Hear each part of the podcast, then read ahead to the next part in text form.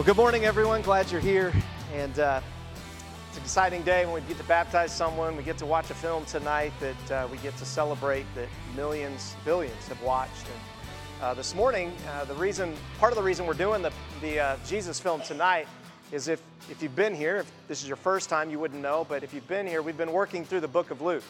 So we'll be in chapters uh, 13 and 14. And so if you've got your Bibles, you can turn to Luke chapter 13 and 14. We also have it on our live page. We have a live page you can go to that's our Sunday bulletin. Um, and you can go look there and have those scriptures. The scriptures will be on the screen as well. Um, but we've been talking that this book of Luke, that was written by Luke, who was a physician, it's a very detailed gospel. It's probably the most detailed of all the gospels. Uh, each one of the books, or gospels as it's called, the story about Jesus, has a different approach. Matthew's gospel, or his story that Jesus asked Matthew to tell, was supposed to be really reflective to the Jews and the Old Testament prophecies. Um, when you look at John's gospel, the Apostle John wrote a gospel, and it really was to prove that Jesus was who he said he was, that he was the Son of God who came. When you read Mark's gospel, Mark's gospel was written to a Gentile believers. It was written to kind of the Roman believers, and, and his gospel is kind of simplified and, and it's written to a particular audience, and the stories that are shared draws them in. And then when we look at Luke's gospel, Luke's gospel is kind of this very detailed account. Luke, Luke is just kind of precision going through, and what he's talking about in his gospel is this idea of the Son of Man. It's an Old Testament idea of the Messiah that's going to come. The book of Daniel says that the Son of Man would come to save his people. The Old Testament pointed that there would be a Messiah someday. Genesis chapter 3 said there would be a seed, there would be a Savior from man that would come, but it would also be from God. And that's why Jesus had a earthly mother and a heavenly father, so that he was the God man. And so he is the Son of Man. In the book of Luke, Luke says what his purpose is in 1910. He says, The Son of Man has come. This is what Jesus said. The Son of Man has come to seek and to save the lost. And so Luke is writing to people and he's saying, Look, you may feel lost. You may feel like there's no hope. You may feel like God doesn't care about you, and He does. And He sent His Son. He left paradise, He left His kingdom to come to this messed up kingdom, not to overthrow it yet, but to love us in it and show us how to love others in it until His kingdom comes. And that's what we're going to be talking about this morning. What is the kingdom of God like? What is the kingdom of God like? Because if you don't get this right, you will be led away to all kinds of false teachings. You will, you will be led away to places that you may come to the end of your life and where Jesus says in the gospel on numerous occasions, I don't know you. You did all these things in my name, but I, I don't know you. You see, because the kingdom that we live for is really important. The things that we value, the beliefs that we have about the life that we have and the life that Jesus has given us and cleansed us, baptized us with His Holy Spirit as a result of trusting in Him, that belief leads to what kingdom we build here. And all the time, mankind is trying to build their kingdom. We are in a war in our country over kingdom building. We got two parties that have a totally different view of what the kingdom of the United States should look like. It is drastically different. I don't know that either of them's right either, because it's not what Scripture says. Is one worse than the other? Well, you can make that case. But in the end, guess what? We're not going to have a democracy in heaven. We get no vote. We're not going to have a republic in heaven. We're not going to elect anyone. God is going to appoint who He wants, and we're going to cheer them on, and we're going to say, Thank you, we love you, we submit to you, tell us what to do, because it's awesome. It's a benevolent monarchy when we get to God's kingdom. And here we're trying to make the best of a terrible situation. And human history is proof of that. Doesn't matter what the government is, we're just trying to make the best of a terrible situation until God brings His king and His kingdom back. And what we find is that in chapter 13 and 14, if you remember, Jesus has made the decision. He's been doing his ministry for a while now. Now he's making the decision to travel to Jerusalem, and everybody thinks he's going to Jerusalem to start his kingdom. Because they know what the Old Testament says. The Old Testament says the Messiah, the one that's sent to save his people, save the Jewish people, is going to go to Jerusalem, establish his kingdom. He's going to go into Jerusalem as a king. They're going to put him on the throne and he's going to wipe everybody out. And then all the Jews are going to get to rule everybody else with their king. That's what they believe. And Jesus has told them, I'm going to Jerusalem. And they're all going, All right, this is, it's it. And I'm, I'm, I'm following him. I'm one of the 12. That means I'm going to get a seat. I'm going to get a special place because I'm so good and awesome. And Jesus is doing these series of teachings that we've been reading about, we're going to continue to read about, that are blowing up that mentality. It is turning it upside down, and they don't know what to do with it. It is challenging everything they've ever been taught about their life and about the kingdom that they've built in their heart and the kingdoms around them, and they literally don't know what to do.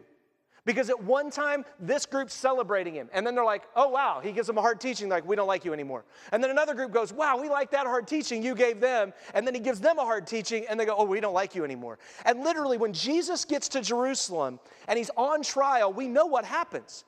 Nobody likes him anymore. He's got three people at the foot of his cross, three. One doesn't count because it's his mother. Your mom will be anywhere for you. Even if you're the stupidest human being ever, she doesn't count, okay? She does. But I'm just saying, the other two are John and Mary, the other Mary. That's it. Everyone else has said this is too hard. This can't be the way the kingdom's going to be built. This can't be how it's going to go down. This can't be how our lives are going to end up. And if you remember and read the book of Acts and read church history, all, all of the apostles died horrendous, awful deaths. They did not get a great kingdom on this earth. They were slaughtered, murdered, severed in two with swords it was awful. Peter was supposedly crucified upside down because he didn't feel worthy to be crucified in the same position as his Savior. And yet we have today preachers, teachers, and people running around telling us God wants you to have your kingdom. God's for you, and He wants the kingdom you want. And He loves you so much, he just wants you to have it all. And, and He wants us to be the people that, that get it all, and then we just, we just tell other people they can get it all. And then you read the Bible and you go, that, that's not the history of the church. It's, it's not the history of God's people in the world today. Christians around the world today are being slaughtered because they live in kingdoms where they don't have freedom like we do. And they're standing up and saying, I'm not fighting for freedom. I'm not fighting that we should have a democracy. I'm not fighting that we should be the United States. I'm just fighting that you'll let me tell people about my Jesus. And those governments and kingdoms are saying no, and they're slaughtering them. As we speak, as we sit here today, there are Christians dying. They're watching their children and their family members be killed in front of them because they won't say they don't believe. That means they're thinking about a different kingdom than most of us think about. And that's exactly where Jesus is at when you dive into these scriptures. Jesus tells them in 13:5, "Look, I tell you unless you repent, you're all going to perish." He's talking to Jews who thought they had repented. These are Jewish people who'd celebrated the festivals. They did all the good things. They brought their tithes to the temple, and he said, "I don't care how much you've done. If you've not repented, if you've not in your mind and in your heart decided, I am no longer going to chase my kingdoms, I'm going to chase his, you're going to perish for eternity." That's a hard message, folks. That's a message that's hard in our culture for all these people, us included, that say, Well, I'm a Christian. Really? Because the lives of Christians, as Jesus puts it, we're going to look, is tough. It says, as he was teaching in one of the synagogues on the Sabbath, that's what we're doing here. We're still practicing what they did thousands of years ago.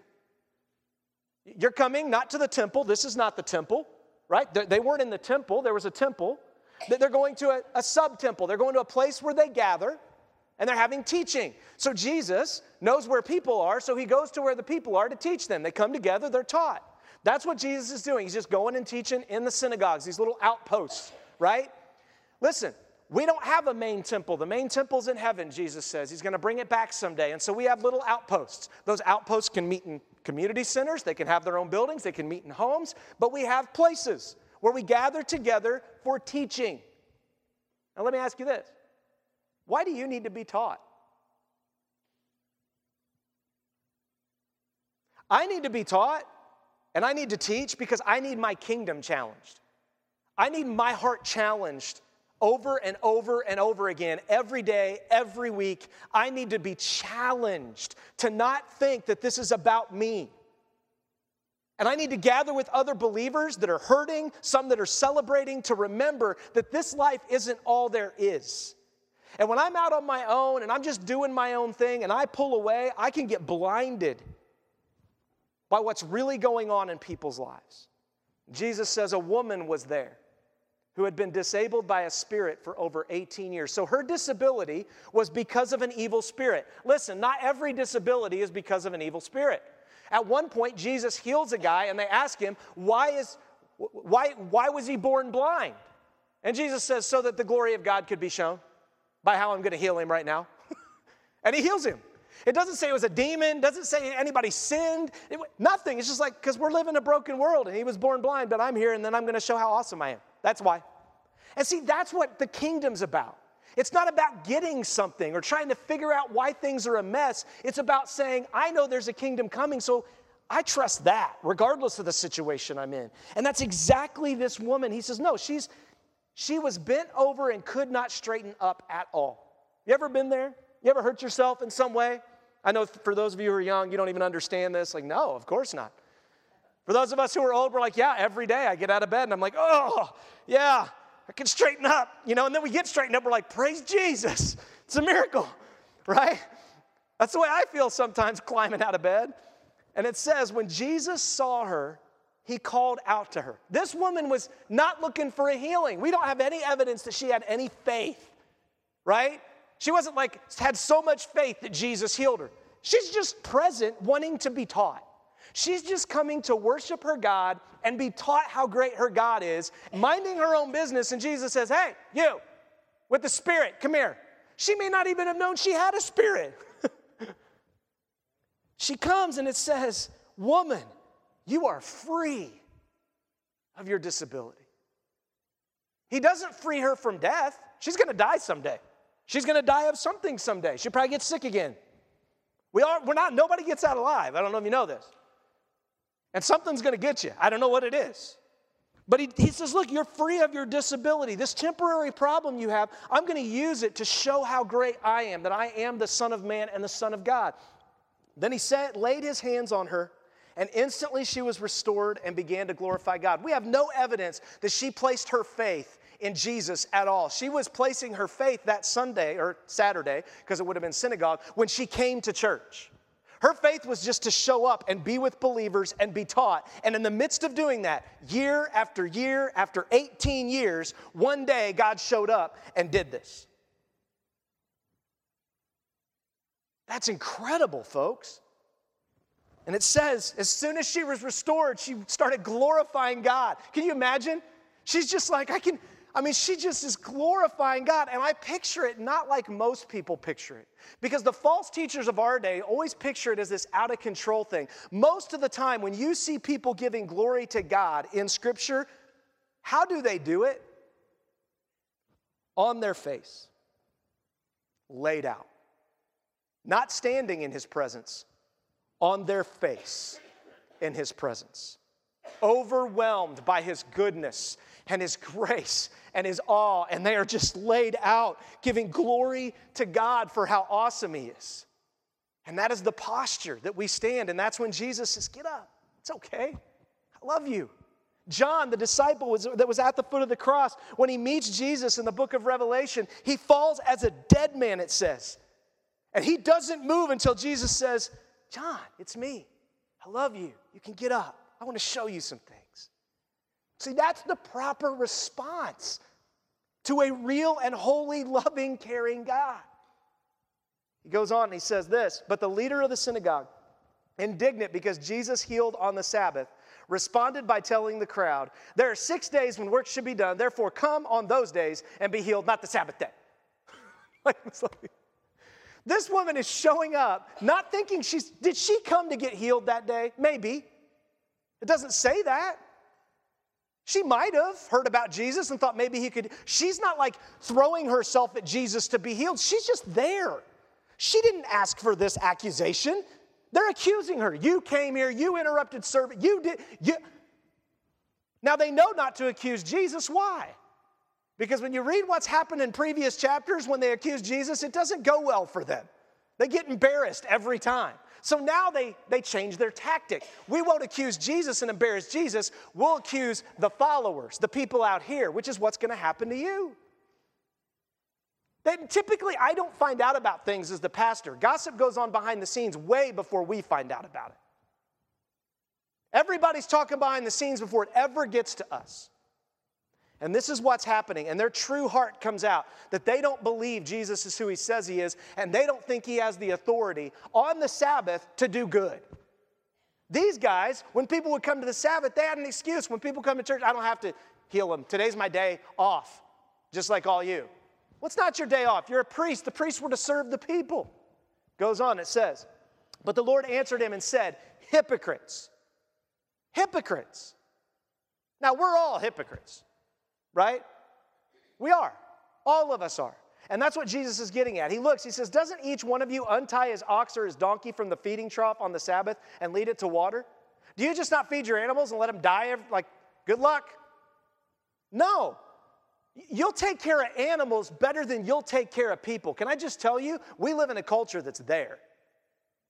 If you look at the billions we spend on pet care in America and the people that are dying in our own neighborhoods and all around the world, we should pause for a moment. It's not wrong to have pets, it's not wrong to care for pets. Jesus didn't say you shouldn't have an ox or a donkey. It's just what's your heart? Where's your heart at? Because listen, people are hard, pets are a lot easier. People are difficult. And he looks and he says, Satan has bound this woman, a daughter of Abraham, for 18 years. Shouldn't she be untied from this bondage on the Sabbath? When he said these things, all his adversaries were humiliated, but the whole crowd was rejoicing over all the glorious things he was doing. Listen, it's not good to humiliate your adversaries. You know what happens when you humiliate your adversaries and then you don't kill them? Like you humiliate them, but then you let them live? They come back on you. They come get you. They go get a crowd, they go get others, and then they come back stronger to fight you. Jesus knew that. And he knew it wasn't his time to fight. It wasn't his time to bring his kingdom to earth and overthrow all earthly nations. This was his moment to do something very different, and that was to die on behalf of others and ask us as believers to do the same until he comes back. He said, Therefore, what is the kingdom of God like? What is the kingdom of God like? Listen, you have expectations. Most of the time, the reason we get angry, frustrated, whatever, depressed, anxious, is because our kingdoms aren't working out how we planned. Our expectations aren't being met, and then we get frustrated. Because we have certain expectations we believe we deserve and that we've decided are the line, and when someone crosses that line, we get fired up. And so Jesus knows what's going on, and he looks and he's like, what should I compare the kingdom of God like then? What should I compare it to? It's like a mustard seed that a man took and sowed in his garden, and it grew and became a tree, and the birds of the sky nested in its branches. Again, he said, What can I compare the kingdom of God to? It's like yeast that a woman took and mixed in 50 pounds of flour until it spread through the entire mixture. Now, this passage is what false preachers use. This is one of their favorite passages to use to say, see, just a little bit of kingdom can give you all your wants and desires. A little bit of kingdom can just overthrow everything and make everything better. That's partially true if that's what God wants. But if we read the Old Testament, there were times when God didn't want his kingdom and his nation to do well. He actually put them under discipline. They were slaughtered because they wouldn't listen.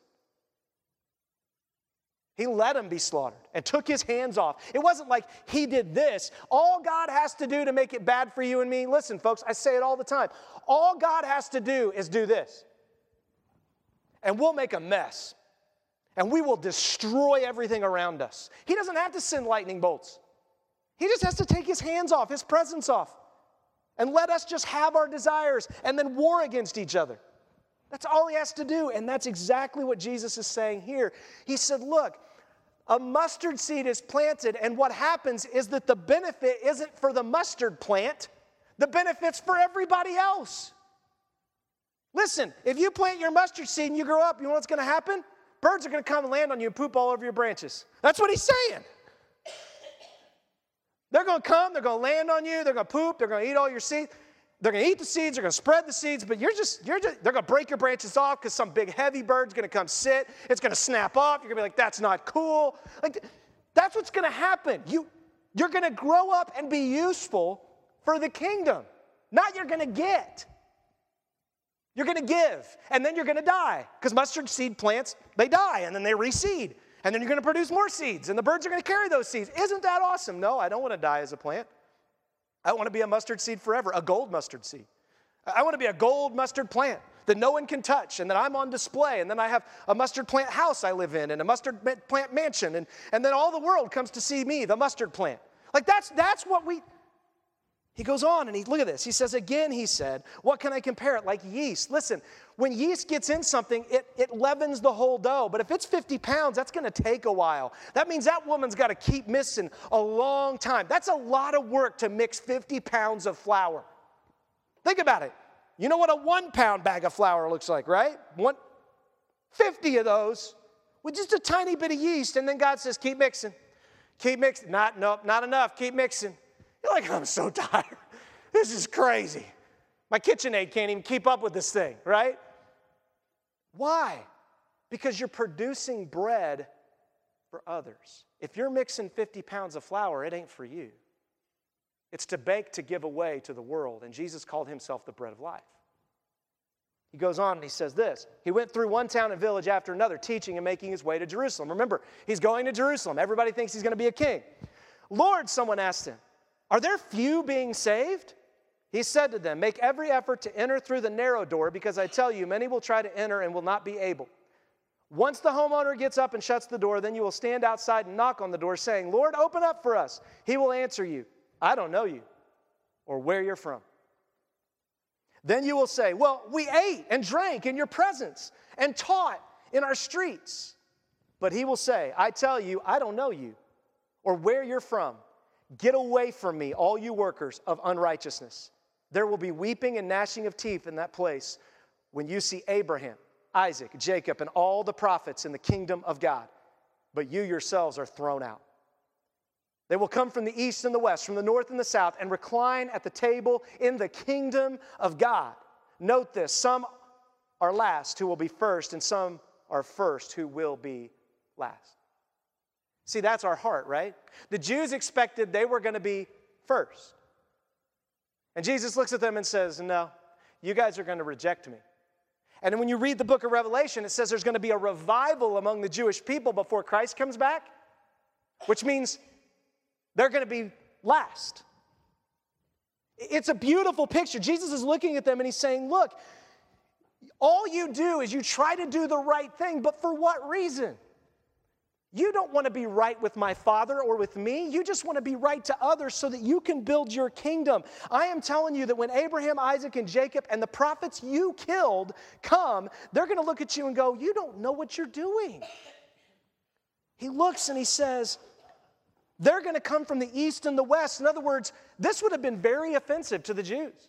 Wait, so you're telling me that we've been first? It was given to Abraham, Isaac, and then we're not going to get it first? Susan was teaching in the class upstairs, my wife, teaching the kids, what she's doing right now, a few weeks ago, and they were doing the parable of um, the, the laborers in the vineyard. And the first guy came and he worked all day and he got a certain pay, and then they go through each day, each hour, another guy comes, and then the last guy comes and works an hour, and he gets the same pay as the first guy. When, when, when they go before God or go before the, the, the vineyard, the laborers get all the same pay. This is not, it is not a passage about socialism. Let me just tell you. It's, that's why people, that's not what this passage is. And so Jesus, or so then Susan is trying to get the kids to see what Jesus was teaching them. So she gives them 10 beans each. She brings these beans. She gives them 10 beans each in this class because she's trying to teach them. And then she had each of them do different things. Like, like you get to pick up. You get to pick up all the, the stuff. And so certain kids got to play while they were doing things, and other kids had to pick up, and then some kids didn't even have to pick up. And then at the end, she called them all together and she passed out their 10 beans. And she's like, oh, they're gonna, they're gonna get this lesson. That's this is gonna teach them. This is gonna be good. She gave them all their beans, and they sat and they looked at their cup. They looked at the other person's cup. She goes, Now, how do you feel about that? Susie got a cup of beans and you, she didn't do any of the work. And they were like, We feel great. We all got 10 beans. And Susan's like, Cried. How do I, what do I do now? Like, how do I, how do I, how do I teach them to be selfish? like, like, wait a minute. She looked at Joanna and she said, I think this lesson may be for me and you. I think the kids get it. We don't. Now, does our kids eventually corrupted? Oh, they're born corrupted. Don't get me wrong. But at this moment, it was a great moment for these kids. That's exactly what Jesus is saying. These kids were just excited about what was given to them by their teacher. They didn't care about what the other person, oh, you got 10. That's great. Not what they deserve, not what they should have, not that, well, they got their beans first and I was the last one. And I worked all day. Was a beautiful picture of what Jesus is trying to teach here. And that's our heart, not what we can get, but how excited we are for others that God is a giver. And if He chooses to heal me, great. But if He chooses to heal them, I'm going to celebrate that and celebrate that I still get to show how great God is in my suffering. Goes on, he says this. At the time, some Pharisees came and told him, Get out of here. Herod wants to kill you. We don't know if this was true or not. Probably not when you read the rest of the Gospels. Herod didn't necessarily want to kill Jesus. He was interested in what Jesus was doing, he wanted to meet him. But they're trying to lie, spread a rumor so they can get Jesus out of town, most likely. Now, if Herod did want to kill him, do you really think the Pharisees who wanted to kill Jesus, as we read earlier a few chapters ago, really care that Herod wants to kill Jesus? Are they really coming in love and compassion? Be like, oh, Jesus, we're so concerned for you. You need to run from Herod because he's a bad man. No, they were in cahoots with Herod. Herod built their temple. So this is this is not a good heart. And it says, he said to them, Go tell that fox. you go tell that fox. We're not calling him a fox. you can call him. Look, I'm driving out demons and performing healings today and tomorrow, and on the third day, I will complete my work. This is kind of a, I love this. Today and tomorrow, it's kind of a play on words. I'm going to do what needs to be done, and on the third day, I'm going to die and be I'm going to raise again. I, I got to do my work. Nobody tells me how to do my work. You don't, Herod doesn't. Then he goes on, he says, Yet I must travel today, tomorrow, and the next day because it's not possible for a prophet to perish outside of Jerusalem. In other words, he says, I'm going to be traveling. Let Herod know he's a fox. I'm not moving on because of him, and I'm not moving on because of you. I'm moving on because I got to get to Jerusalem to die. You're following Jesus, you're one of his disciples, and he goes, Hey, I got to get to Jerusalem because I got to perish. Why are we following you? I, I don't understand. Did he really mean that? I don't. He says, No, I don't need to perish outside. Well, you're not going to perish. You're the, you're the Messiah. You're the king. You're going to overthrow everybody. You're not going to perish. No, I, I'm going to perish. That's why I'm going to Jerusalem because that's where they kill everybody. Jerusalem, Jerusalem. I love this. Jesus, in this moment, when he thinks about going to Jerusalem, he thinks about dying. He thinks about the fact he's going to be rejected by his own family. He's going to have his back turned on. When he's overwhelmed at that moment, Herod wants to kill him, the Pharisees want to kill him, everybody's out to get him. Look at this. Jerusalem, Jerusalem, he cries out, she who kills the prophets and stones those who are sent to her. Can I just tell you, that is our heart. How dare you tell me? Who do you think you are? We stand up so quickly to fight against counsel, to fight against God's word. And Jesus is like, that's exactly what you do. How often, and look at this, how often I wanted to gather your children together. As a hen gathers her chicks under her wings, but you were not willing. You're not willing. You already have your kingdom and where you're going to be, and I'm trying to gather you together. See, your house is abandoned to you. Your house is going to be abandoned. The temple's going to be destroyed. In 70 AD, it gets destroyed.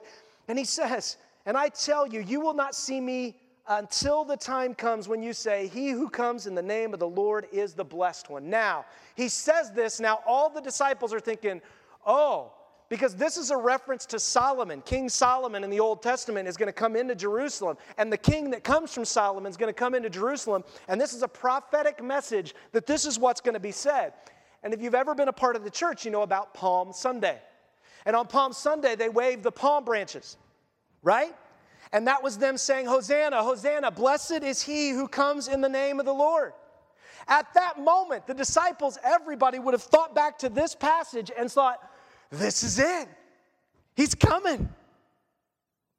And then what unfolds, they couldn't believe, which is why they abandoned him. He goes on and he says, On one Sabbath, when he went in to eat the house of the one leading Pharisee, they were watching him closely. See, they're trying to trap him. They want him to mess up. See, that's what always happens when someone stands against our kingdom. We start looking for ways to pick them apart so we don't have to actually evaluate our own hearts. That's what we do. He goes on and he says, there in front of them was a man whose body was swollen with fluid. In response, Jesus asked the law experts and the Pharisees, uh, guys, hey, is it lawful to heal on the Sabbath or not? He knows the answer is they're going to say no, but they kept silent. they just said it's unlawful, remember? You should come another day than on the Sabbath day. And then he says, but they kept silent. He took the man, healed him, and sent him away. Again, we have no reference that this man had any faith. It doesn't say he put his faith in Jesus. It doesn't even say the guy glorified God. It said he literally healed him and he went away. See, God does what God wants to do. It's not about trying to get a response. He just does what he does to prove the points he needs to prove to call us under his wings. And then he goes and he said to them, Which of you whose son or ox falls into a well will not immediately put him out on the Sabbath day, pull him out on the Sabbath day? To this they could find no answer. He's like, You guys are not looking to give and to serve. You're looking for excuses of why you don't have to. Why it's okay for you to have your kingdom in your life the way you want, not let God challenge it, and maybe call you to give a little bit more than you're comfortable to. Goes on and he says, He told them a parable to those who were invited when he noticed how they would choose the best places for themselves. So he looks around, he noticed that those were invited to the Pharisees, they tried to get the best spot, right? Isn't that what we do? How many of you purposely park furthest as you can when you get to Walmart?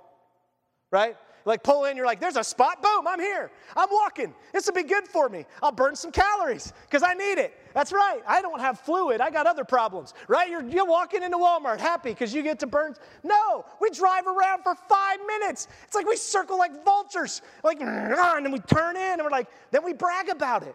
I got a closed parking spot today. Boy, I got right in there. That's what we do. He goes, when you're invited by someone to a wedding banquet, don't recline at the best place because a more distinguished person than you may have been invited as your host. Don't park in handicap unless you're handicapped. Don't even park there for a second. Don't do it. And he goes on and he says, The one who invited both of you may come and say to you, Give your place to this man. And then in humiliation, you will proceed to be to take the lowest place. You'll watch your car be towed away. now you're in the lowest place. You don't even have a car because you parked where you shouldn't have. He goes on and he says, But when you're invited, go and recline in the lowest place. So that when the one invited who invited you comes, he will say, Friend, move up higher. You will then be honored in the presence of all the other guests. For everyone who exalts himself will be humbled, and the one who humbles himself will be exalted. He's like, What's your heart? It's not wrong to take a close parking space, but what's your heart behind it? Do you really need it? Or is it just, I'll do it because I can? Or do you take the far parking space and say, oh, because I need to walk? But in reality, you, you own a new car. You don't want to be in a close parking space. You're going to actually pull into like four at an angle so no one can hit your car, right? Like, you're going to make sure that as you walk in, you pick up carts, look good right? And you're like, I just don't want blowing into my car. You're picking up carts all over, and people are like, man, that person is so wonderful. No, I just don't want to blow it into my vehicle. It's new, right? See, that's what this is about. Jesus is saying, you Pharisees, you, you religious people, where's the heart to want to serve, to be that mustard plant, to be the, where's that heart? It's not wrong to have things. It's not wrong to, to say thank you to God for the things He gives you, but you're just a conduit. They're not yours to keep, they're just yours to use for His glory, to serve. He also said to the one who had invited him, When you give a lunch or a dinner, don't invite your friends, your brothers, your relatives, or your rich neighbors, because they might invite you back and you would be repaid. We love to, we love to plant churches in the suburbs. Let me repeat that. We love to plant churches in the suburbs. And we love to make sure we never have to drive in the bad part of town.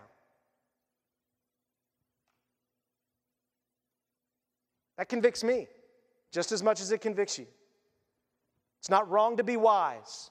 Don't drive in the bad part of town at 2 a.m. with your windows down, pumping music, waving at people. Probably not a good idea, okay? There's wisdom.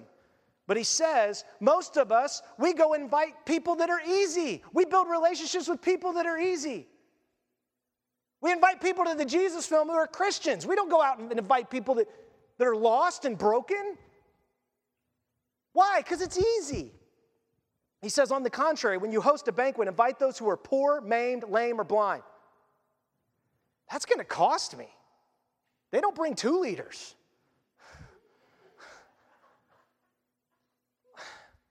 He goes on he says, And you will be blessed because they cannot repay you, for you'll be repaid at the resurrection of the righteous. In other words, you'll be repaid when my kingdom really comes. That's at the very end when all humanity's resurrected. That's a long time to wait. I kind of need some stuff now.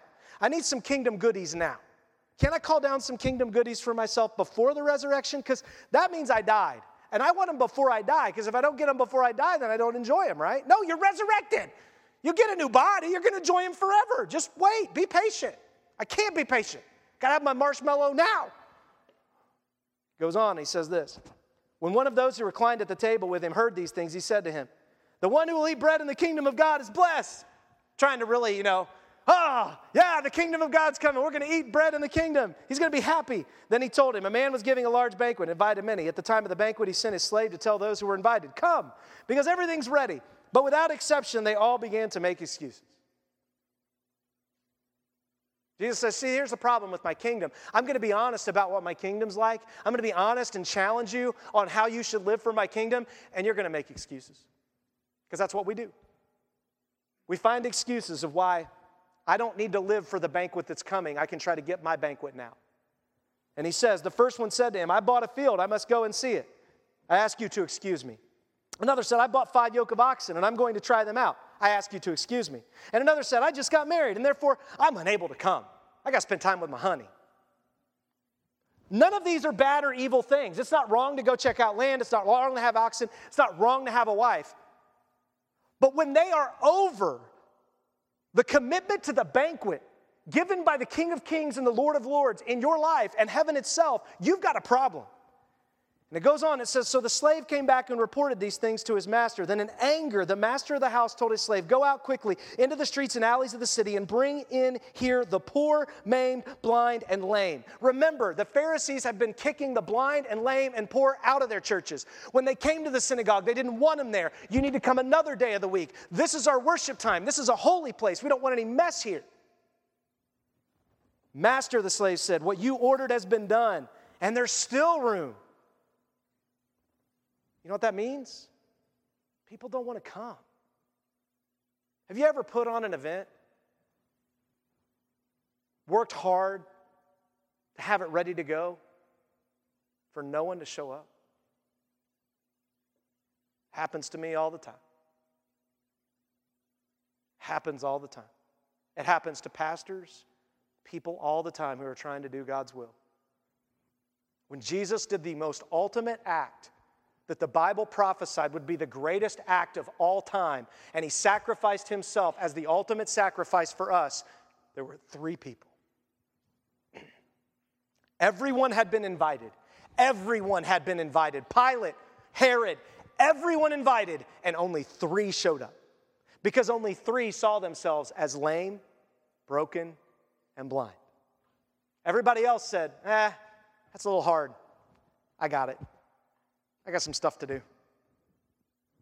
Goes on and he says, Then the master told the slave, Go out to the highways and lanes and make them come in, so that my house may be filled. For I tell you, not one of those men who were invited will enjoy my banquet. Whew. That is harsh. That's harsh.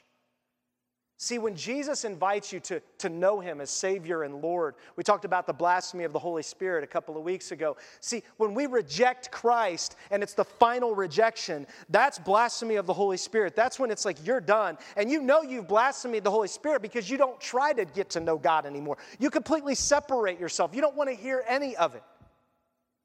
Or you try to attack it.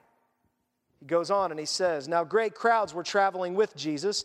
So he turned to them and said, If anyone comes to me and does not hate his own father, mother, wife, and children, brothers and sisters, yes, even his own life, he cannot be my disciple. It doesn't say it's going to be hard for him to be my disciple. He says, You cannot be both a disciplined person to me and then discipline yourself first in all these other relationships. You got to discipline yourself to me first. When you've got that under control, then I will bring the relationships into your life so that you can work together to disciple people. He says, Whoever does not bear his own cross and come after me cannot be my disciple. Wait, we're going to Jerusalem and you're going to overthrow the Romans and you're going to reign on high. No, I'm not. I've told you that's not what's going to happen. Isn't it interesting that Jesus gives this passage? And when he's carrying his cross and he's so beaten that he can't carry it anymore, he's so exhausted that he can't carry his own cross anymore, no one will come out of the crowd and carry it. And the Roman soldier has to order a man to carry Jesus' cross. And to disobey that order would have meant that man could have been killed, so he really didn't have a choice. Jesus says, Why won't anyone pick up a cross for anyone else?